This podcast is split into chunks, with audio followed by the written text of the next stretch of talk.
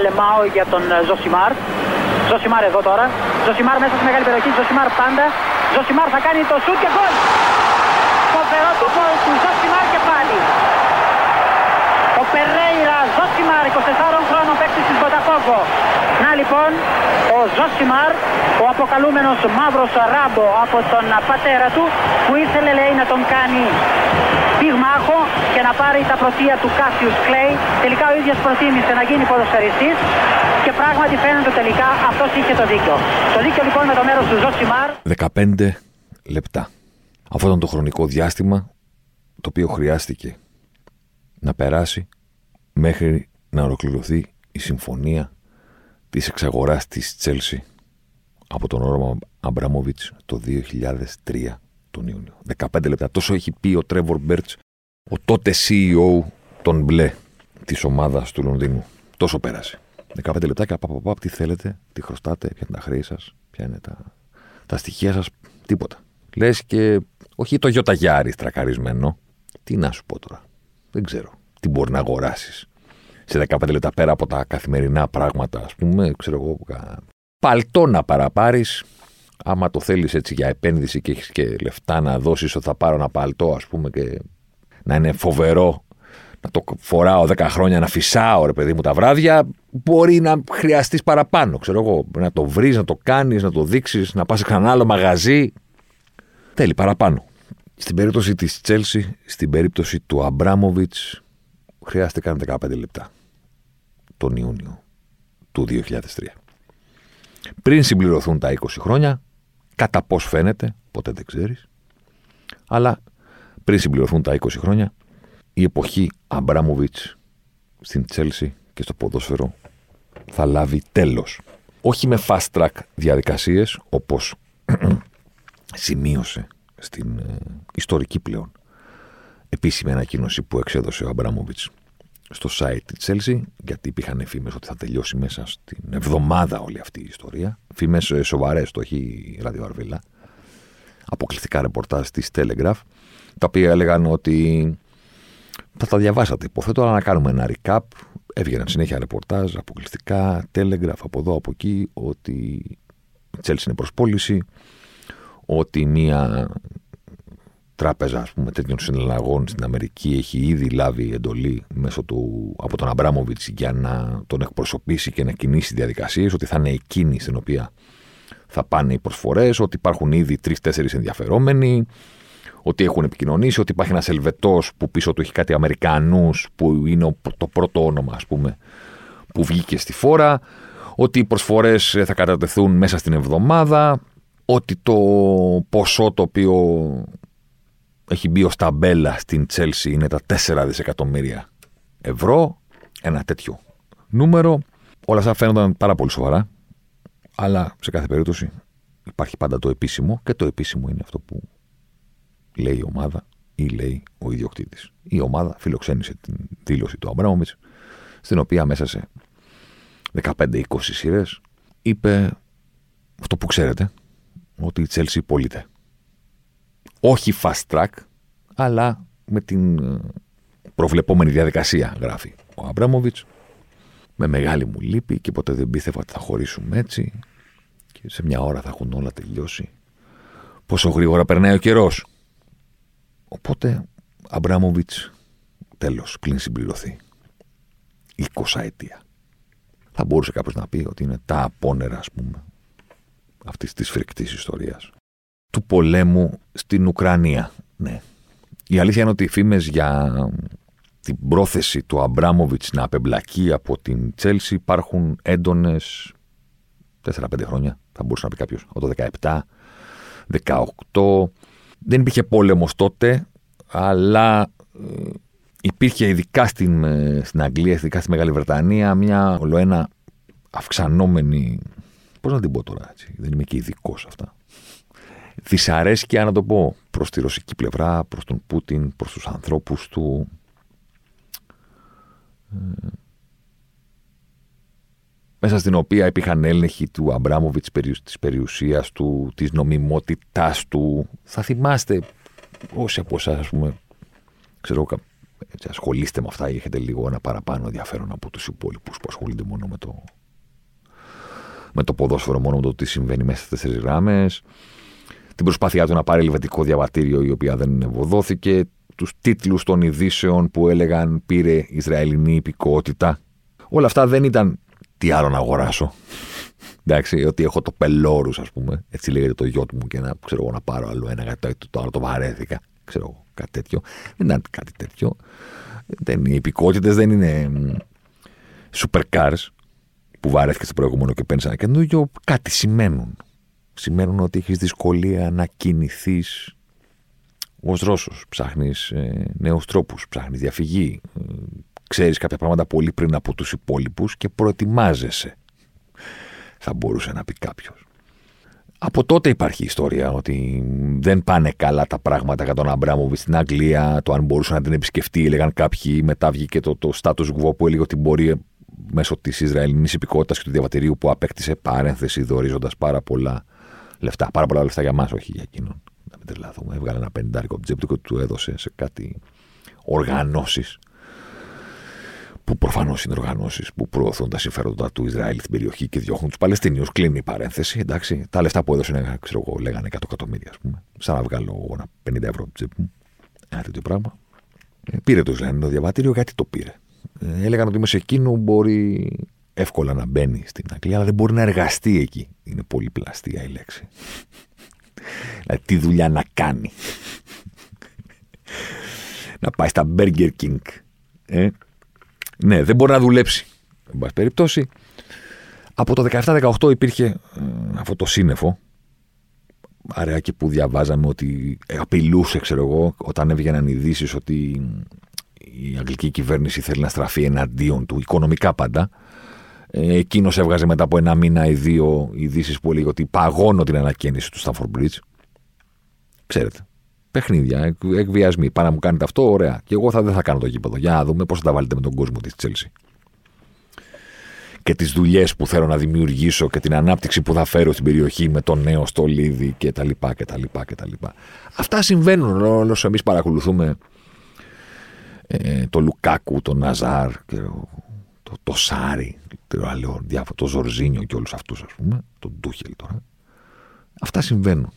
Αλλά υπήρχαν στο background της ποδοσφαιρικής ζωής και πραγματικότητας. Τώρα βγήκαν μπροστά και τα έσβησαν όλα. Η Τσέλσι πωλείται. Πωλείται όπως είναι επιπλωμένη. Γιατί πωλείται, ε, OK. Okay. Δεν είναι και πολύ δύσκολο. Θέλω να πω ότι κάθε πέντε λεπτά βγαίνει μια είδηση ε, κυρώσεων της δύσης προς τη Ρωσία σε όλα τα επίπεδα. Πήρανε και το η μαύρη ζώνη του, του Πούτιν. Δεν ξέρω αν το διαβάσατε. Η Παγκόσμια Ομοσπονδία Τζούντο. Φοβερό, φοβερή είδηση. Δικημήθηκε ο Πούτιν. Ε, κάθε πέντε λεπτά βγαίνει μια είδηση κυρώσεων της Δύσης προς τη Ρωσία. Οι κοινώσει μπορεί να είναι σε επίπεδα έξω οι ρωσικές ομάδες στον αθλητισμό ή αφαιρέσαν ένα βραβείο από τον Κουστουρίτσα επειδή κάποτε είχε πει κάτι για τη Ρωσία ή απαγορεύτηκε η τάδε παράσταση. Έξω οι αθλητές των Παραλυμπιακών Αγώνων από τους Παραλυμπιακού που ξεκινούν αύριο. Ε, και υπάρχουν και οι υπόλοιπες, ας πούμε. Οι εναέροι χώροι για τα αεροπλάνα, το αν αφήνει μια χώρα να περνάνε ή όχι. Οι τράπεζες, το SWIFT σύστημα. Και μετά πηγαίνουμε και στα πρόσωπα στην Αγγλία ε, τις προηγούμενες μέρες το τι θα κάνετε με τον Αμπράμοβιτς, τι θα κάνεις με τη Λίντα Βαγγέλη, ε, τι θα κάνεις με τον Ρόμαν Μπόρις, ήταν η κουβέντα στη Βούλη των Αντιπροσώπων, ας πούμε, στη, στην Αγγλία. Το, τον Αμπράμοβιτς συζητούσαν όλοι. Ότι κάνουμε κυρώσεις, κάναμε αυτό, κάναμε εκείνο, μπράβο μας, έλεγαν οι βουλευτές. Ναι, αλλά με αυτόν γιατί δεν κάνουμε τίποτα. Τι θα κάνεις με το Ρόμαν μπορείς; Ο Τζόνσον πέταγε αετό. Η ειδικότητά του είναι άλλωστε. Είναι επαγγελματίας ε, αμολητή καλούμπας, ας πούμε. Ο Μπόρις Τζόνσον. Αλλά η κουβέντα δεν σταματούσε. Έφτασε και στον Τούχελ και στις συνεντεύξεις τύπου ο Γερμανός και με το δίκιο του θα πω εγώ κάποια στιγμή εκνευρίστηκε και έλεγε στον Ζραφό πρέπει να σταματήσεις. Είμαι εδώ για να δώσω μια συνέντευξη ποδοσφαιρική, ας πούμε. Δηλαδή, OK. Okay. Σεβάσου την απάντηση που σου δίνω και πήγαινε παρακάτω. Τι θες να σου πω τώρα; Ο Ουσμάνοφ, ας πούμε, αυτή η περίπτωση που θέλει να επενδύσει στην Everton με την Arsenal και όλες αυτές τις ιστορίες, βγήκε ήδη τώρα του, του κατέσχεσαν το γιοτ. Και υπήρχε όλη αυτή η αυξανόμενη κουβέντα τι θα κάνετε με τον Αβράμοβιτς; Να του κάνετε κύρωση, να του κατασχέσετε την περιουσία, να του παγώσετε τις επιχειρηματικές δραστηριότητες στην Αγγλία. Όλα αυτά όμως δεν ήταν πάρα πολύ εύκολο να γίνουν. Γιατί, Γιατί όταν διαβάζεις εσύ και εγώ την είδηση ότι πήρανε το γιότ του Ουσμάνοφ, πρώτον, ποιος είναι ο Ουσμάνοφ, δηλαδή μπορεί να πέρασε από δίπλα στον δρόμο, να μην τον καταλάβεις, από φάτσα. Και δεύτερον, ωραία, του πήρανε το γιότ. Και τι σε νοιάζει εσένα, δεν είσαι με κανέναν που λύγει και ο στίχος. Μια ποδοσφαιρική ομάδα δεν είναι το ίδιο. Μια ποδοσφαιρική ομάδα έχει, έχει κόσμο, έχει φιλάθλους, έχει ποδοσφαιριστές, έχει αστέρες. Τι, τι, τι θα κάνεις με την ποδοσφαιρική ομάδα; Δεν είναι απλό. Πώς θα πεις σε κάποιον, σου παγώνω, σου την παίρνω. Πώς το κάνεις αυτό; Την ώρα λοιπόν που υπάρχει όλη αυτή η αυξανόμενη πίεση, κάντε κάτι με τον Αμπράμοβιτς. Ο Αμπράμοβιτς την καταλαβαίνει τη δουλειά και βγαίνει πρώτος και λέει πουλάω. Παρένθεση, δηλαδή, μη με τιμωρήσετε, μην κάνετε τίποτα. Να, να, να, να, να. τίποτα, τίποτα, την αφήνω εγώ. Να, ορίστε, τίποτα, τίποτα. Και αστυνόμε, δεν κάνω τίποτα, ορίστε. Μόνος μου, μόνος μου. Δεν χρειάζεται να κάνετε κάτι εσείς. Μόνος μου βγαίνω μπροστά και λέω ότι για το συμφέρον του συλλόγου, πάντα για το συμφέρον του συλλόγου και με την αγάπη στην καρδιά, σε αυτή την κατάσταση, στον πόλεμο στην Ουκρανία, αποφασίζω ότι το καλύτερο πράγμα για το σύλλογο είναι να τον πουλήσω. Το καλύτερο πράγμα για τον ίδιο. Γιατί τώρα θα, δεν μπορεί κανείς να βγει αύριο και να πει τιμωρούμε. το καταλαβαίνετε αυτό. Αφού είπε ο άνθρωπος ότι πουλάει. Και γι' αυτό σημείωσε στην ανακοίνωση ότι πουλάω, αλλά όχι fast track. Δηλαδή, μην είμαστε τώρα και ερασιτέχνες εδώ πέρα, ας πούμε, κατσαπιάδε, σκιτζίδες. Θα πουλήσουμε με κανονικές διαδικασίες. Που σημαίνει ότι μην με ρωτήσετε τη Δευτέρα αν την πούλησα. θα πάρει η διαδικασία όσο παίρνει, συνήθως. Μην έρθετε τη Δευτέρα και μου πείτε γιατί δεν την έχεις πουλήσει ακόμα, άρα πάρε την καμπάνα και την τιμωρία. Είπα, βγήκα μπροστά και είπα, πουλάω. Τέλος. Ηρεμήστε. Μην κάνετε τίποτα. Δεν είναι εδώ ότι θα την πουλήσεις και σε 15 λεπτά όσο την αγόρασε. Όσο χρειάστηκε για να την αγοράσει το 2003, ε, εντάξει, να είμαστε λίγο σοβαροί. Θα πάρει μια διαδικασία. Γι' αυτό πουλάει ο άνθρωπος. Για να τους προλάβει. Και είναι και η πιο, πώς να την πω τώρα, αντιπούτιν κίνηση που μπορεί να κάνει χωρίς να χρειαστεί να πει ότι είναι ενάντια στον Πούτιν και αυτό που συμβαίνει στην Ουκρανία. Θα μπορούσε κάποιος να πει κάτι, όλοι περιμένανε, τι θα κάνει. Καταρχήν, τι να πει ένας άνθρωπος ο οποίος δεν ξέρουμε τη φωνή του, δεν ξέρω να το γνωρίζετε αυτό. Δηλαδή, πού να τη βρει τη φωνή του Αβραμόβιτ. Υπάρχει μια συνέντευξη που είχε δώσει κάποτε στη ρωσική τηλεόραση, το πάλε πότε με ένα πουλόβερ, ας πούμε. Από τότε που πήρε Τζέρσι δεν μίλησε ποτέ.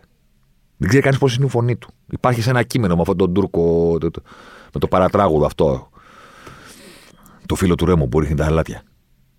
Σε ένα τέτοιο βίντεο τον έχουν τραβήξει και ακούγεται η φωνή του και λέει, ξέρω εγώ, το καλύτερο κρέας ε, που έχω φάει. Κάτι τέτοιο, ας πούμε. Μόνο εκεί υπάρχει. Δεν υπάρχει πουθενά άλλο. Δεν έχει μιλήσει ποτέ. Τι περιμέναν τώρα, ότι υπήρχε πίεση να βγεις να πεις ότι είσαι ενάντια του πολέμου και καταδικάζεις τον Πούτιν. Τώρα; Δεν γίνεται. Δηλαδή είναι. Πώς θα γίνει αυτό; Τι είναι καταδικάσει; Τον ίδιο τον εαυτό; Ταμεία του Κρεμλίνου ήταν του το παρατσούκλι του Αμπραμούβιτς. Οπότε η κίνηση που κάνει τώρα ότι πουλάω, αντί να βγει να πει δεν καταλαβαίνω και είστε εχθροί και μας πολεμάτε και όλο αυτό, είναι η πιο αντιπούτιν κίνηση που μπορεί να κάνει παραμένοντας στο πλευρό του Πούτιν. Και επειδή βέβαια όλη αυτή η ανακοίνωση βγήκε για όλους αυτούς τους λόγους, προσθέτει βέβαια μέσα ότι δεν θα πάρω φράγκο, τίποτα και όλα τα λεφτά θα δοθούν σε φιλανθρωπικό οργανισμό που θα ανοίξει για να βοηθηθούν τα θύματα του πολέμου στην Ουκρανία. Καθηγητής ο άνθρωπος. Καθηγητής. Δηλαδή και πουλάω και δεν παίρνω φράγκο. Και χαρίζω τα δάνεια. Κάποιος που θα διάβασε την ανακοίνωση μπορεί να μην στάθηκε σε αυτό το κομμάτι. Τι σημαίνει χαρίζω τα δάνεια; Η Τσέλσι χρωστάει στον Αμπράμοβιτς. Κάποιοι λένε 1,5 δισεκατομμύριο, κάποιοι λένε λίγο πάνω από 1,1. Γιατί τα χρωστάει η Τσέλσι αυτά στον Αμπράμοβιτ, γιατί της έχει δώσει δάνεια. Να πάρει παιχταράδες, ρε παιδί μου, ο πρόεδρος. Τους παίρνει η Τσέλσι με τα λεφτά του κιμπάρη του Προέδρου, αλλά τα χρωστάει. Τα έχει πάρει δάνεια. Που τόσα χρόνια που λέγανε πόσο ζητάει ο, Τσέλ, ο Αμπράμοβιτ για την Τσέλσι, λέγανε μα πόσο να ζητήσει. Υπάρχει η αξία του συλλόγου, ας πούμε, το πόσο εκτιμάται να τον αγοράσει κάποιος, ξέρω ένα δις, ενάμιση, υπάρχει και το γήπεδο. Βγαίνει ένας πολεμό και υπάρχει και ενάμιση δισεκατομμύριο ή 1,1 κάπου εκεί, εν πάση περιπτώσει, το οποίο πρέπει να πάρει ο Αμπράμοβιτς γιατί του το χρωστάει ο σύλλογος. Για τέτοια προεδράρα μιλάμε. Δηλαδή, ναι, μεν ρίχνω το χρήμα, άνοιξε την, ο πρόεδρος τρελάθηκε, βόμβα, αλλά δεν είναι ότι είναι πεταμένα σε κανένα βαρέλι τα λεφτά, σε κανέναν ωκεανό χρημάτων. Είναι γραμμένα. Του τα χρωστάνε. Και βγαίνει αυτός ο φιλάνθρωπος και λέει δεν θέλω τα δάνεια. Δεν χρειάζεται. Το, το, βέβαια το δεν χρειάζεται δεν γίνεται. Έχουν υπογραφεί χαρτιά. Πρέπει να πληρωθούν. Απλά βγαίνει αυτός και λέει ότι ναι, θα πληρωθούν ρε παιδί μου. Εντάξει. Αλλά θα πάνε στα θύματα του πολέμου. Και άμεση βοήθεια. Το πόσο άμεση μέχρι να ολοκληρωθεί η αγοροπολισία. Τέλος πάντων, ναι. Και άμεση βοήθεια και μακροχρόνια αποκατάσταση των θυμάτων κτλ. κτλ. Δηλαδή δισεκατομμύρια δίνει ο Αμπράμοβιτς στα θύματα. Εντάξει, δεν θα είμαστε μπροστά να το δούμε. Εντάξει. Αλλά το είπε. Το είπε. Δεν θέλω τα λεφτά που μου χρωστάει ο σύλλογος. Και θα πει κάποιος από τους πολυπληθείς ακροατές του Ζωσιμάρ, θα πεις εσύ φίλε που ακούς τώρα, ντροπή σου και σα κοροϊδεύει, ηρωνεύεσαι. Τι είναι αυτά, μαύρο τράμπο. Δηλαδή είναι λίγο, ας πούμε, ότι την πουλάει την ομάδα και χαρίζει τα χρέη και δεν τα θέλει κτλ. Κοιτάξτε να δεις. Λίγο δεν είναι, αλλά εντάξει. Πώς να σου το πω τώρα, ας πούμε έτσι. Ξέρεις ποιος δεν νοιάζεται να πάρει τα χρωστούμενα; Αυτός που δεν τα έβγαλε από την τσέπη του όταν τα έδωσε ούτως ή άλλως. Να το πω έτσι. Δηλαδή, άμα δεν είναι δικά σου τα λεφτά που έχεις δανείσει, τι σε νοιάζει πώ θα τα πάρεις πίσω; Το κομμάτι σου το έκανες. Τι είναι ο Αμπραμούβιτ. Ο ταμεία του Κρεμλίνου, όπως ήταν το παρατσούκλι του. Ένας τύπος που άρχισε δηλαδή να κάνει λεφτά στην αρχή του τέλους της Σοβιετικής Ένωσης. Γνωρίστηκε και με έναν άλλον φιλόδοξο τύπο, τον Μπερεζόφσκι. Και άρχισαν να κάνουν δουλίτσες και να βγάζουν λεφτά και να γίνονται εκατομμυριούχοι. Εντάξει. Το εκατομμυριούχοι τώρα, ας πούμε. Και τι έγινε. Σιγά. Στη στήριξή τους, στη δεύτερη εκλογή του, του Γέλτζιν, κάπου εκεί, στα μέσα δεκαετίας του 90, 95-96 πότε ήταν, στηρίξαν και είπαν: Ωραία, εμείς στηρίζουμε, δίνουμε λεφτά, επιρροή σε εφημερίδες και όλα αυτά. Και μόλις ξαναβγείς, πρέπει να βάλουμε κάτω τα πράγματα και να τα μοιράσουμε.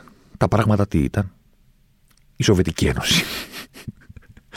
Όχι ως έδαφος που χωρίστηκε σε δημοκρατίες και όλα αυτά. Δεν μιλάμε γι' αυτό, μιλάμε για το, το, το, κράτος.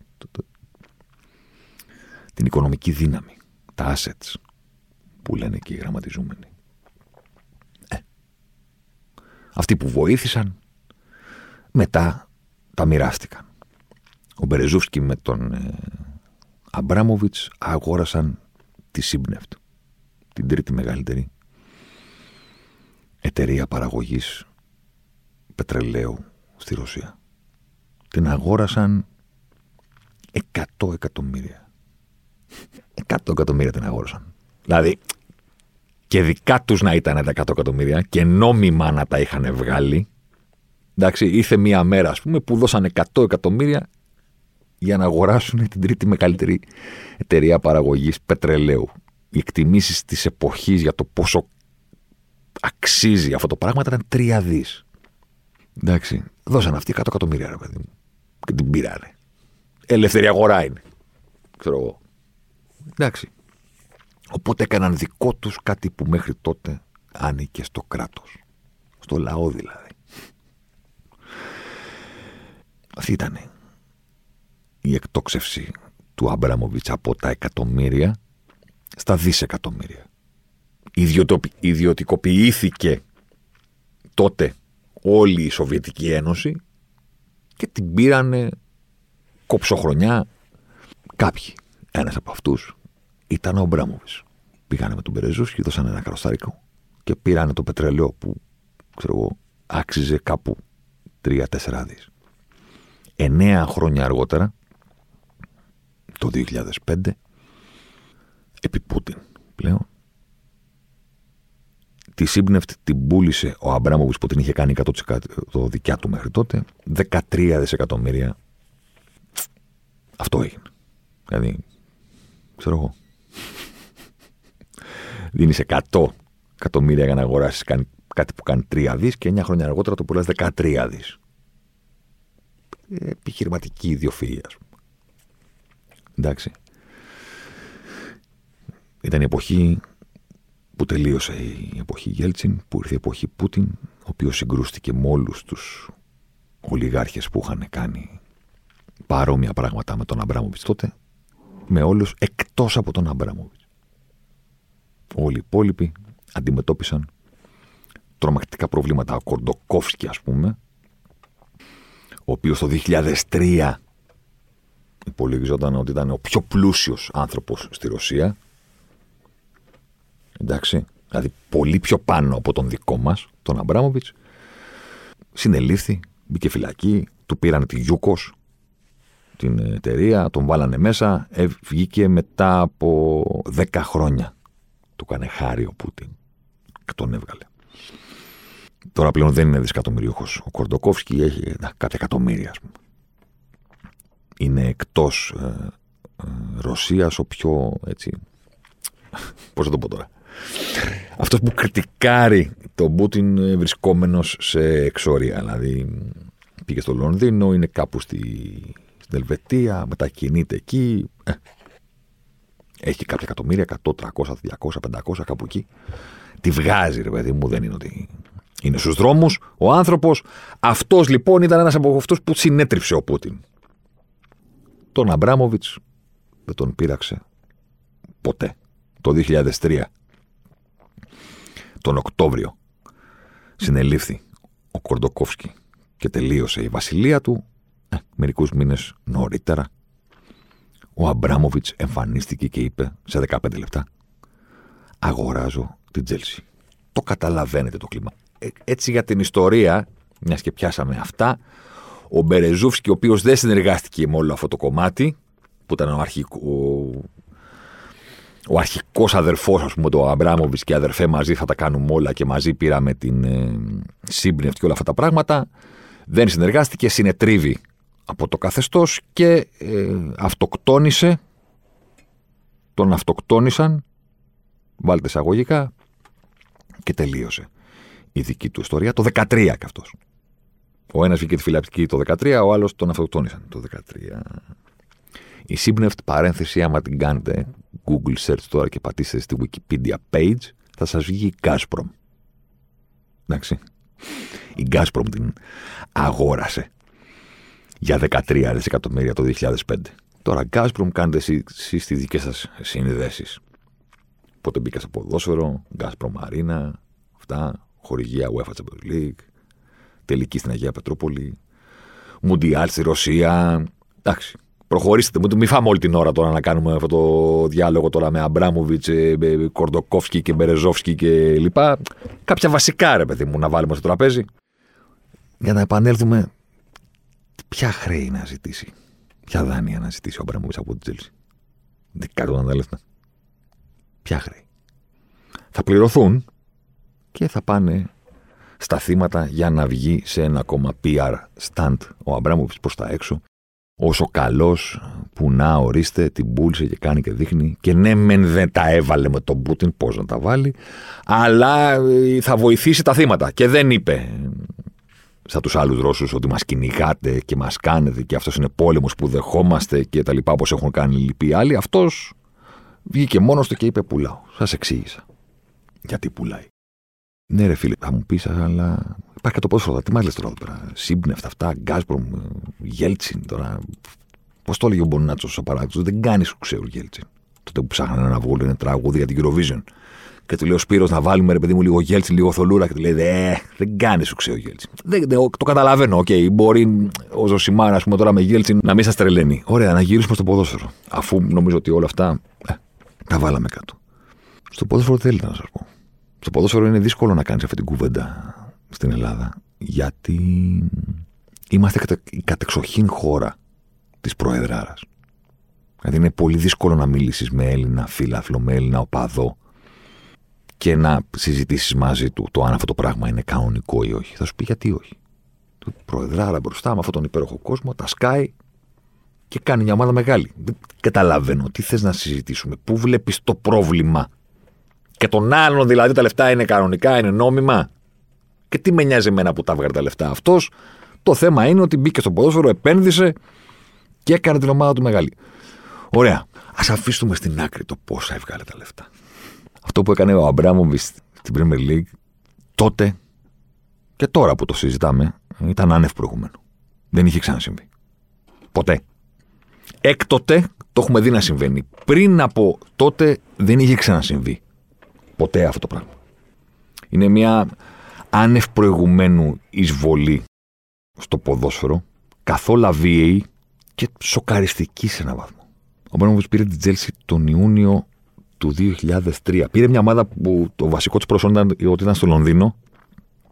Οπότε δεν χρειάζονταν να πηγαίνεις σε Manchester, Liverpool, Newcastle και ξέρω, σε Leeds και τέτοια πράγματα. Λονδίνο εδώ. Πρωτεύουσα του κόσμου. Και το δεύτερο προσόν της ήταν ότι δεν πήγαινε άσχημα. Δεν ήταν. Δεν βολόδερνε η Τσέλσι. Είχε μπει στην τετράδα την προηγούμενη χρονιά. Πέμπτη, έκτη, τέταρτη, πέμπτη, έκτη. Αυτές ήταν οι θέσεις της τα προηγούμενα χρόνια. Δηλαδή την έβλεπες και έλεγες λίγο πού. Λίγο πού χρειάζεται. Βέβαια ο Αμπράμοβιτς δεν έδωσε λίγο πού. Ο Αμπράμοβιτς τη βίασε την ε, Premier League. Κανονικά και με τον νόμο. Το πρώτο του καλοκαίρι η Τσέλση έδωσε 170 εκατομμύρια ευρώ για μεταγραφές και δεν πήρε τίποτα από πωλήσεις. Καθαρά. Στα νούμερα που θα συζητήσουμε τώρα, έτσι για λίγο, Υπάρχει ένα πρόβλημα. Υπάρχει το πρόβλημα το ότι βρισκόμαστε στο 2022, δεν έχουμε. Ρε. Έχουμε χάσει χρονιές. 22. Βρισκόμαστε στο 22. Οπότε, ξέρετε, τα νούμερα είναι. Έχουν αλλάξει. Ακούει κάποιος 170 εκατομμύρια και λέει εντάξει, μωρέ, OK, okay, πολλά είναι, αλλά ξέρω εγώ. 120 έκανε ο Πόγκμπα και 225 έκανε ο Νεϊμάρ. Εντάξει. Θα πρέπει, θα πρέπει να προσπαθήσουμε λίγο και εγώ και εσείς να βάλουμε το μυαλό μας να σκεφτεί με όρους 2003, 2004, 2005. Θα σας βοηθήσω σε αυτό όσο μπορώ. Απλά ήθελα να κάνω τον πρόλογο. Τότε έδωσε 26 για να πάρει τον Κρέσπο, 25 για να πάρει τον Νταφ, 22 για να πάρει τον Βερόν, 20 για τον Μακελελέ, 19 για τον Μούτου, 10 για τον Way Bridge, ο Κόλ και ο Γκλέν Τζόνσον που ήρθαν από τη West Ham πακέτο, τίποτα, ένα δεκαρικάκι ο καθένας τα ακούει κάποιος και σου λέει Εντάξει, μωρέ τώρα, εγώ τώρα. OK, okay. όλοι ξοδεύουν. ναι, κανένας δεν είχε εξοδέψει έτσι. Ποτέ. Στην ιστορία του ποδοσφαίρου. Για να το καταλάβετε, θα πρέπει να σκεφτείτε τι είναι τα 26 εκατομμύρια του Κρέσπο, τα 25 του Νταφ και τα 20-22 του Βερόν και του Μακελελέ. Για να σας βοηθήσω σε αυτό θα πρέπει να μπούμε λίγο στο συγκεκριμένο κλίμα. Ποιο είναι το συγκεκριμένο κλίμα; Το συγκεκριμένο κλίμα είναι ότι το ρεκόρ μεταγραφής στην Αγγλία εκείνη την εποχή ήταν τα 46 που είχε δώσει το συγκλονιστικό αυτό νούμερο για την εποχή που είχε δώσει η United για να πάρει το Ferdinand από τη Leeds. Ωραία. Το 46 ήταν το ρεκόρ. Ωραία. Τα 28 και 26 δεν ήταν ρεκόρ. Αλλά σας κάνω να καταλαβαίνετε πόσο ήταν. Δηλαδή, αν το ρεκόρ τώρα είναι 220, τα 26 εκατομμύρια είναι το 50% του ρεκόρ, το 56%. Είναι ένα εκατοστάρικο ο Κρέσπο. Είναι 90 ο Νταβ. Εκατομμύρια ευρώ ενώ σημερινά. Είναι 75-80 οβέρων και όλοι αυτοί έχουν έρθει σε μία σεζόν. Τα 170 εκατομμύρια που έχει δώσει το πόρτο το καλοκαίρι, πάρτε τα. Χωρίς να πάρει τίποτα πίσω. Δεν είναι ότι πούλησε κάποιον.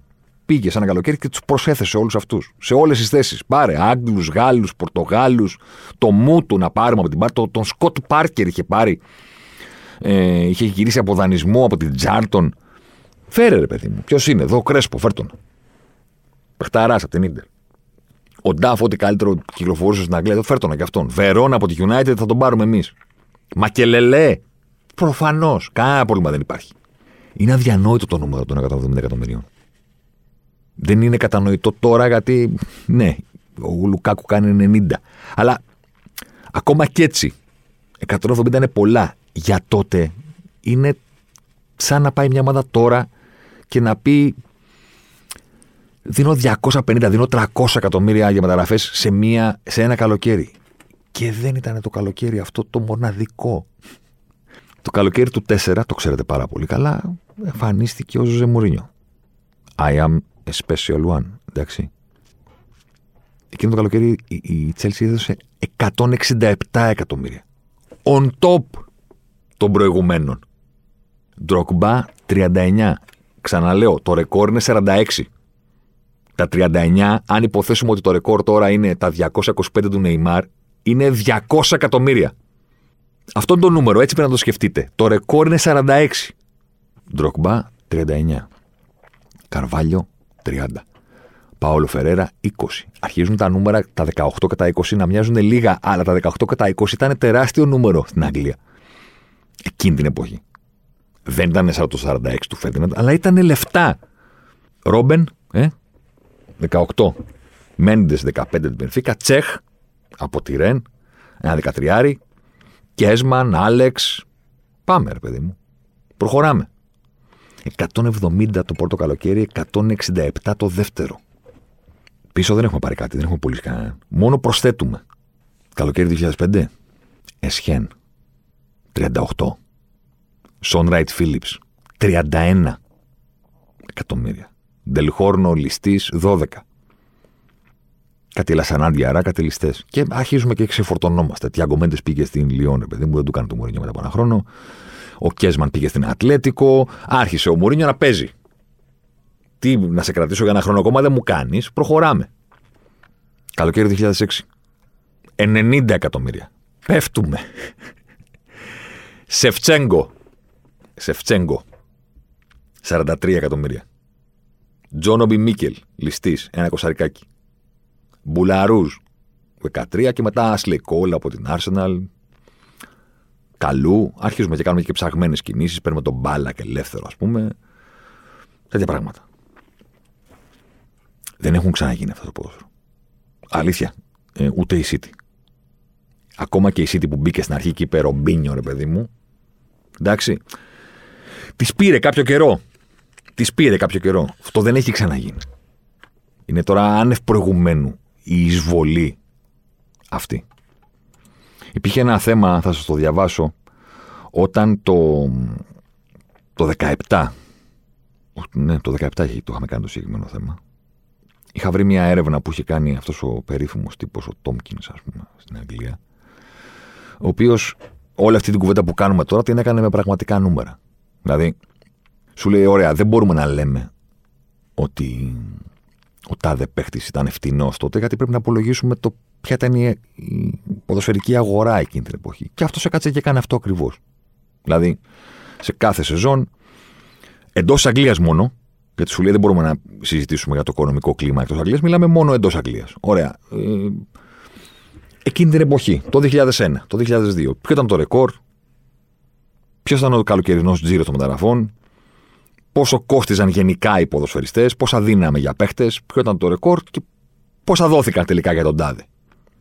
Και είχε βγάλει μια πάρα πολύ ωραία λίστα που υπολόγιζε τις μεταγραφές της Premier League, το ποσό που δόθηκε εκείνη την εποχή, πόσα λεφτά είναι σε σημερινά, σύμφωνα με το κλίμα με το οποίο υπήρχε όταν έγινε η συγκεκριμένη αγορά. Σας διαβάζω έτσι μερικά ονόματα. Σύμφωνα με τη συγκεκριμένη λίστα, επαναλαμβάνω, θα φτάσουμε μέχρι τα, θα πούμε τα πορτάλια, ξέρω εγώ, 20 ονόματα. Ξέρω. Πρώτος στη λίστα Σεφτσέγκο. Σύμφωνα με εκείνη την έρευνα, σε λεφτά 2017, ας τα πούμε σημερινά, ας πούμε, ο Σεφτσέγκο είχε τότε που τον υπήρε η Τσέλση είχε κοστίσει 155 εκατομμύρια. Ρούνι στη United 154. Φέρντιναντ στη United 150 τόσα. Συμφωνούμε. Τεράστιες μεταγραφέ όταν έγιναν. Το 2003 και το 2005. Και πάμε τώρα. Εσιέν στη Τσέλσι 147. Ντρογκμπά στη Τσέλσι 137. Τόρες αργότερα 135. Ο Σίρερ στη Νιούκαστλ 126. Ο Αγουέρο στη Σίτι 124. Συνεχίζουμε. Σον Ράιτ Φίλιπς στη Τσέλσι 118 εκατομμύρια. Μετά υπάρχει ο Ντιμαρία και ο Βερόν στη United. Ο Καρβάλιο πάνω από 100 ήταν τότε να δώσεις 30 εκατομμύρια ευρώ. Για να πάρεις τον Καρβάλιο, το, το να δώσεις 30 για να τον πάρεις τον Καρβάλιο ήταν σαν να δίνεις το 17 100 τόσα. Γιατί αυτό ήταν το ρεκόρ. Η Τσέσσι δεν το έσπασε με ένα παίχτη, το, μόνο με το Σεφτσέγκο. Αλλά πήγε και πήρε 15 ποδοσφαιριστές. Μπορεί να λέω και λίγους τώρα, ας πούμε. Οι οποίοι ήταν λίγο κάτω από το ρεκόρ. Ε, δεν το έχει κάνει κανένας αυτό. Δηλαδή, όταν κάνεις το ρεκόρ, παίρνει η Ρεάλ το Ζιντάν. Ε, παίρνει το Ζιντάν, ρε παιδί μου. Δεν πηγαίνει να πάρει 10 ποδοσφαιριστές στο 85% της τιμής του Ζιντάν ή στο 90%. Πας και τα σπρώχνεις για έναν. Αυτή ήταν η Τσέλση. Εκείνης της εποχής. Μαζί με τον Μουρίνιο. Η οποία έκανε πλάκα στην Αγγλία. Πριν τον Αμπράμοβιτς η Τσέλση είχε ένα πρωτάθλημα το 55. Τρία κύπελα, κύπελα, με συγχωρείτε, τελευταία το 2000. Δύο Λιγκ Καπ, τελευταίο το 98 και δύο κυπελούχων. τα ευρωπαϊκά της ήταν δύο κυπελούχων. Ένα πρωτάθλημα. Το 55. Τρία κύπελα με τελευταίο το 2000, γιατί σας ξαναλέω, στα, στην πενταετία πριν τον Αμπράμοβιτς ήταν OK okay η ομάδα της Τσέλσι. Ήταν εκεί. Σήμερα που μιλάμε, τα πρωτάθληματα είναι 6. Πέντε από τα 6 τα έχει πάρει ο Αμπραμόβιτ. Τα League Cup είναι 5. Προσθέθηκαν 3 στην εποχή του Αμπραμόβιτ. Τα κύπελα είναι 8. Στα 3 που είχε η Τσέλση, ο Αμπραμόβιτ προσέθεσε 5. Ε, και στην Ευρώπη, τα Champions League είναι 2 και άλλα 2 Europa League. Βάλτε και 2 κυπελούχων, έχεις φτιάξει σερβίτσιο.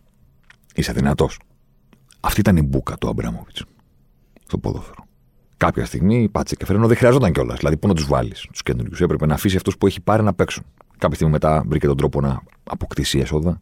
Θέλω να είμαι τίμιος αυτό, άρχισε να πουλάει. Έφτιαξε αυτή τη φοβερή λογική του να έχει 20 δανεικού στη φύτεση και σε άλλα feeder clubs και να βγάζει λεφτά από αυτούς τους παίκτες που χρηματοδοτούν την πρώτη ομάδα. Η Chelsea αυτό το έκανε πάρα πολύ καλά, αλλά αυτά, όλα, όλα αυτά ακολούθησαν και έγιναν λίγο και αναγκαστικά την εποχή που μπήκε το Financial Fair Play. Όταν μπήκε ο Αμπράμοβιτς στην Τζέλση, δεν υπήρχε Financial Fair Play και έκανε αυτή τη λαϊλασία. Κάτι που με ενοχλούσε τρομακτικά την εποχή που συνέβαινε ήταν αυτός ο. ποτέ δεν τον κατάλαβα. Αυτός ο χλεβασμός, ας πούμε, από κάποιους προς τον Βενγκέρ. Ένας χλεβασμός που και μια ηρωνία που τον τροφοδοτούσε και ο ίδιος ο Μουρίνιο. Που τον έλεγε ματάκια, τον έλεγε καθηγητή της αποτυχίας δηλαδή και Νάιτσε η Arsenal που δεν μπορεί και βγαίνει μονίμως Τέταρτη και πάντα Τέταρτη και πάντα Τέταρτη και λες, κοίτα να δεις ρε παιδί μου, τι ψυχοσύνθεση πρέπει να έχει κάποιος.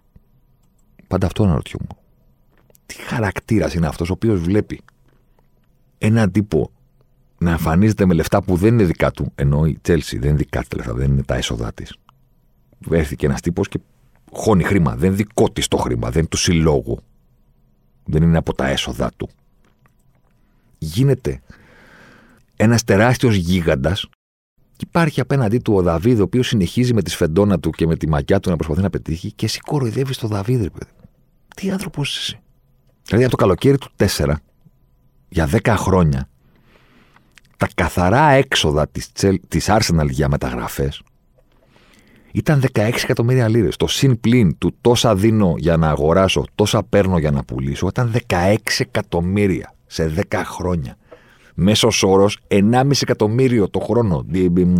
Πάρντο που παίρνει ο Ολυμπιακός, ντομή, τέτοια λεφτά. Στο ίδιο διάστημα τα καθαρά έξοδα της Τσέλση ήταν 616 εκατομμύρια και δεν υπολογίζω το πρώτο καλοκαίρι. Μιλάμε για νούμερα που πάνε κάπου στα 800. Και τον κοροϊδεύαν το Βενγκέρ που, φύγε, που ήταν τέταρτος. Και όταν συμπλήρωσε 8 χρόνια χωρίς τίτλο η Arsenal τότε, είπε ο Μουρίνιο είναι καθηγητής στην αποτυχία. Τον λέτε λέει καθηγητή, εγώ καταλαβαίνω ότι είναι καθηγητής στην αποτυχία.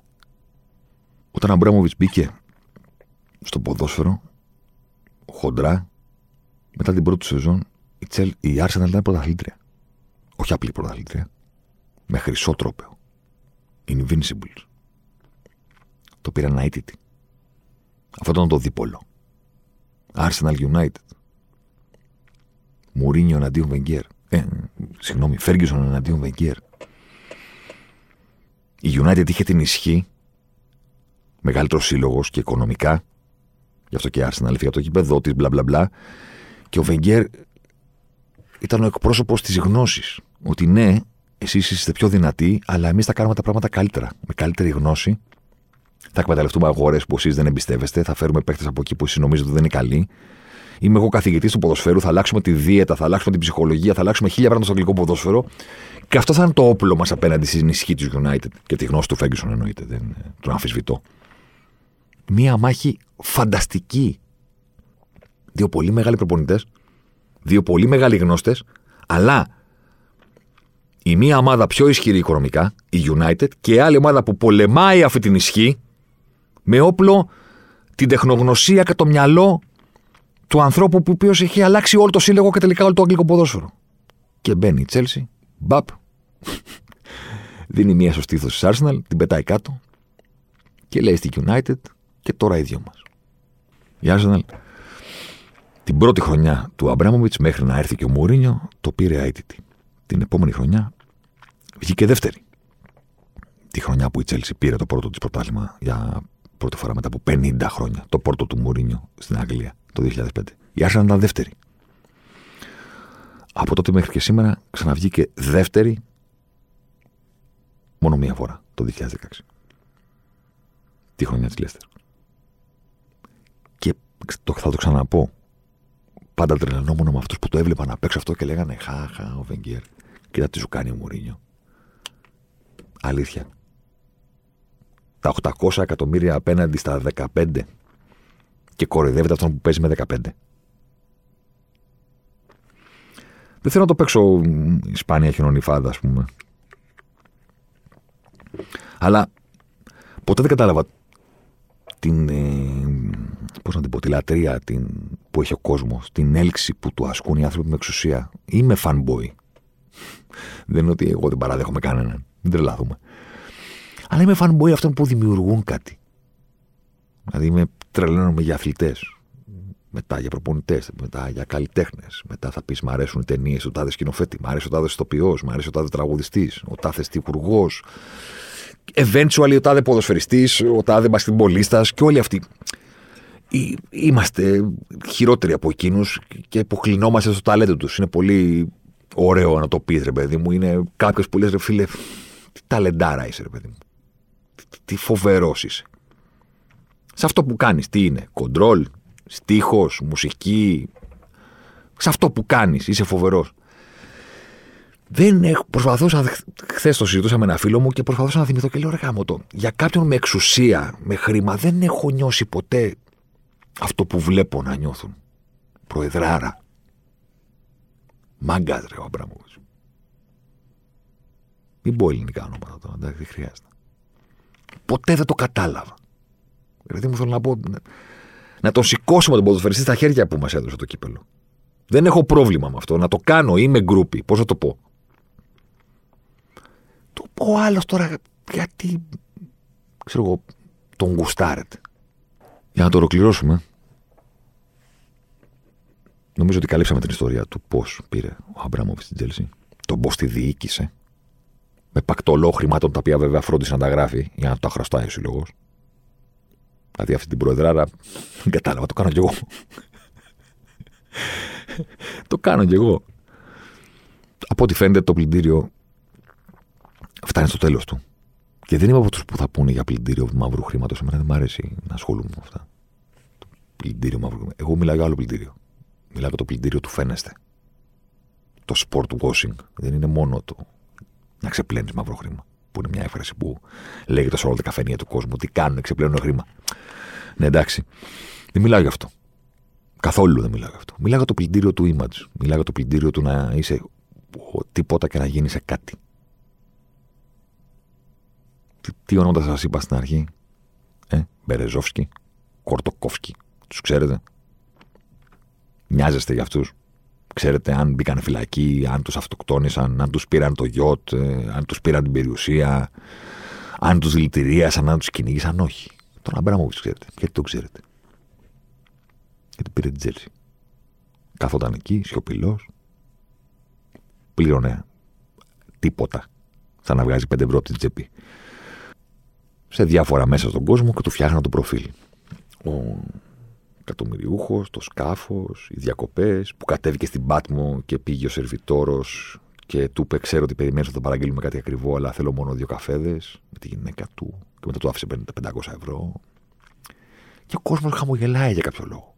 Δηλαδή, ποτέ δεν το κατάλαβα. Να χαμογελάει που λέει στον Τζόρνταν, το καταλαβαίνω, ρε παιδί.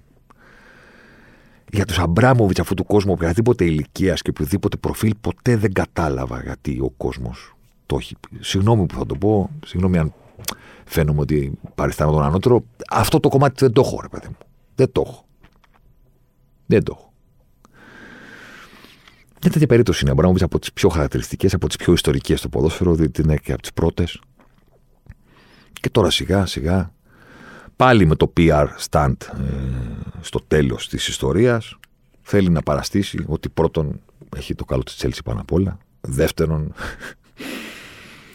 ότι είναι κυμπάρης και χαρίζει τα λεφτά ε, τρίτον ότι φιλάνθρωπος τρομερός ε, θα βοηθήσει τα, τα θύματα του πολέμου στην Ουκρανία μέσω των χρημάτων που δεν θα πάρει μένουν 19 χρόνια ποδοσφαίρου, 19 χρόνια που η Τσέλσι ήταν εκεί ή στην κορυφή ή λίγο πιο κάτω από εκείνη με τη διεκδική. Μένουν οι φιγούρες του, του Λάμπαρτ, του Τροκμπά, του Μουρίνιο, των όσων ακολούθησαν, των προσπαθειών να γίνει η Τσέλσι κάτι διαφορετικό που ποτέ δεν κατάφερε. Και ας πήρε τον Βίλα Μπόα και ας πήρε τον, ε, το Σάρι. Η υπηρεσιακή που έπαιρνε σαν Έλληνας πρόεδρος, ο Χίντινγκ, ο Αβραμ Γκραντ, ο Ντιματέο for crying out loud πήρε το Champions League. Ελληνικός σύλλογος της Chelsea, το έχω ξαναπεί αυτό, η πιο ελληνική ομάδα της Premier League. Προεδράρα που χώνει και διώχνει τον προπονητή με το που α, τα πράγματα πηγαίνουν άσχημα. Πιο ελληνικός σύλλογος δεν υπάρχει και γι' αυτό καταλαβαίνω και τη, τη συμπάθεια που έχει εντός των συνόρων. Από κάπου που ακόμα και αυτό που δεν είναι Chelsea, που είναι ένα μπράβο, μάγκας πήγε εκεί και τους έκανε μεγάλους. Αυτά μένουν. Η θλιβερή φιγούρα του Τέρι, του τύπου που έχασε δύο τελικούς και πήγε και στους δύο τελικούς και φόρεσε φανέλα, σορτσάκι, κάλτσες και ποδοσφαιρικά παππούσια για να πανηγυρίζει, λες σαν να έπαιξε στο τελικό. Οπότε μετά στι φωτογραφίες να τον βλέπεις και λες Να, ο Τέρι. Θλιβερό, θλιβερό. Το κάνει και δύο φορές δηλαδή. Για όνομα του Θεού, ρε παιδί. Δεν θα του τζαμπι άλλον που πήγε και σήκωσε το Champions League με τη Real με το κοστούμι του. Δεν έβαλε καν τη φανέλα της Real. Και εσύ βάζει σορτσάκι και, και κάλτσες για να χορεύεις με τους παίκτες μαζί ότι τάχα. Ε, στην κερκίδα ήσουν. Σου αξίζει το μετάλλιο. Δεν λέμε. Αλλά δεν έπαιξε στον τελικό ρε, γιατί ντύνεσαι σαν ποδοσφαιριστής. Καταλαβαίνω ότι οι φίλοι τη αγωνιούν για την επόμενη μέρα. Εγώ θα πω ότι κανείς δεν ξέρει ποια θα είναι η επόμενη μέρα. Κανείς δεν ξέρει πότε θα ολοκληρωθεί αυτή η πώληση, ποιο θα είναι, ποιος θα είναι επόμενος ιδιοκτήτης, πώς θα διαχειριστεί αυτό το πράγμα που του δίνει και του αφήνει ο Αμπράμοβιτς. Μέχρι να έρθει το μέλλον να μας δώσει απαντήσεις. Παιδιά, 19 χρόνια πήρατε όλους τους τίτλους που περιέγραψα και το κάνατε σε εισαγωγικά κλέβοντας. Είναι financial doping αυτό το πράγμα. Ε, δεν είναι κανονικό. Εντάξει. Μπήκατε με αυτά τα λεφτά στην Premier League και διαλύσατε κάθε ανταγωνισμό. Μετά που ήρθε το Financial Fair Play, βρήκατε τρόπους να το προσπερνάτε. Μια ομάδα η οποία χρωστάει 1,5 δις στον ιδιοκτήτη της σημαίνει ότι πέρασε όλο αυτό το διάστημα ξοδεύοντας 1,5 δις που δεν είχε. Είναι πάρα πολύ απλό. Υπάρχουν άλλες ομάδες εκεί έξω, οι οποίες ξοδεύουν τα λεφτά που έχουν. Τι λέει το Ταμείο, τόσα βγάλαμε. Με αυτά παίζουμε μπάλα. Υπάρχουν. Τώρα η εποχή των Ρώσων, από ό,τι φαίνεται, φτάνει στο τέλος της. Έχει ήδη ξεκινήσει εδώ και αρκετό καιρό η εποχή των άλλων. Κατάρ, Αμπουντάμπι. Τώρα υποδεχόμαστε μέσω της Νιουκάθλ και της Σαουδική Αραβία. Η Premier League τότε Τον έγλυφε τον Αμπράμοβιτς από πάνω μέχρι κάτω. Ο νέος Ρώσος, αυτά και εκείνο και το άλλο. Σκασίλα της. Σκασίλα της. Το ίδιο έκανε και το 9-8 πότε ήταν που μπήκαν οι άλλοι στη City. Το ίδιο έκανε τώρα παρότι στην αρχή προέβαλε αντίσταση για την Newcastle. Το Κατάρ έχει αλώσει τη Γαλλία και μαζί όλη την Ευρώπη. Πήρε και το παγκόσμιο κύπελο τώρα. Και τα σύμπτωση, ρε παιδί μου, όλοι αυτοί που μπαίνουν στο ποδόσφαιρο μετά παίρνουν και το παγκόσμιο κύπελο. Πώς γίνεται.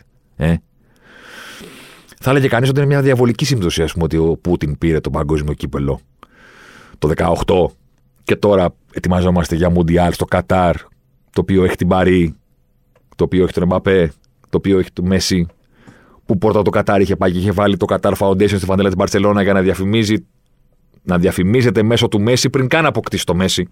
Και τώρα πληθαίνουν οι φήμες το καλοκαίρι θέλω να πάνε και τον Ρονάλντο για να έχουν και τον Εμπαπέ και τον Μέση και τον Ρονάλντο δικούς τους στο Μουντιάλ που θα φέρουν στη χώρα τους. Η εποχή των Ρώσων τελειώνει.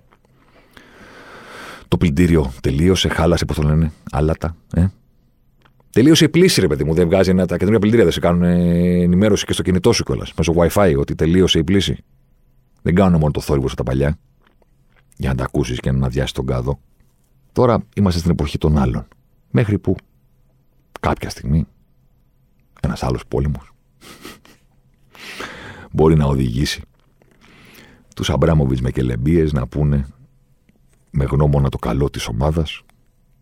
Ανακοινώνω ότι είναι προς πώληση και δεν θέλω να μου δώσουν πίσω τα 4 δισεκατομμύρια που μου χρωστάει ο σύλλογος γιατί τόσο καιρό κατακτούσε τίτλους και πρωταθλήματα με λεφτά που δεν είχε. Σας χαιρετώ. Αλεμάο για τον ε, Ζωσιμάρ. Ζωσιμάρ εδώ τώρα. Ζωσιμάρ μέσα στη μεγάλη περιοχή. Ζωσιμάρ πάντα. Ζωσιμάρ θα κάνει το σουτ και γκολ. Φοβερό το γκολ του Ζωσιμάρ και πάλι. Ο Περέιρα Ζωσιμάρ, 24 χρόνων παίκτης της Μποταφόγκο. Να λοιπόν, ο Ζωσιμάρ, ο αποκαλούμενος μαύρος ράμπο από τον πατέρα του, που ήθελε λέει να τον κάνει πυγμάχο και να πάρει τα πρωτεία του Κάσιους Κλέη.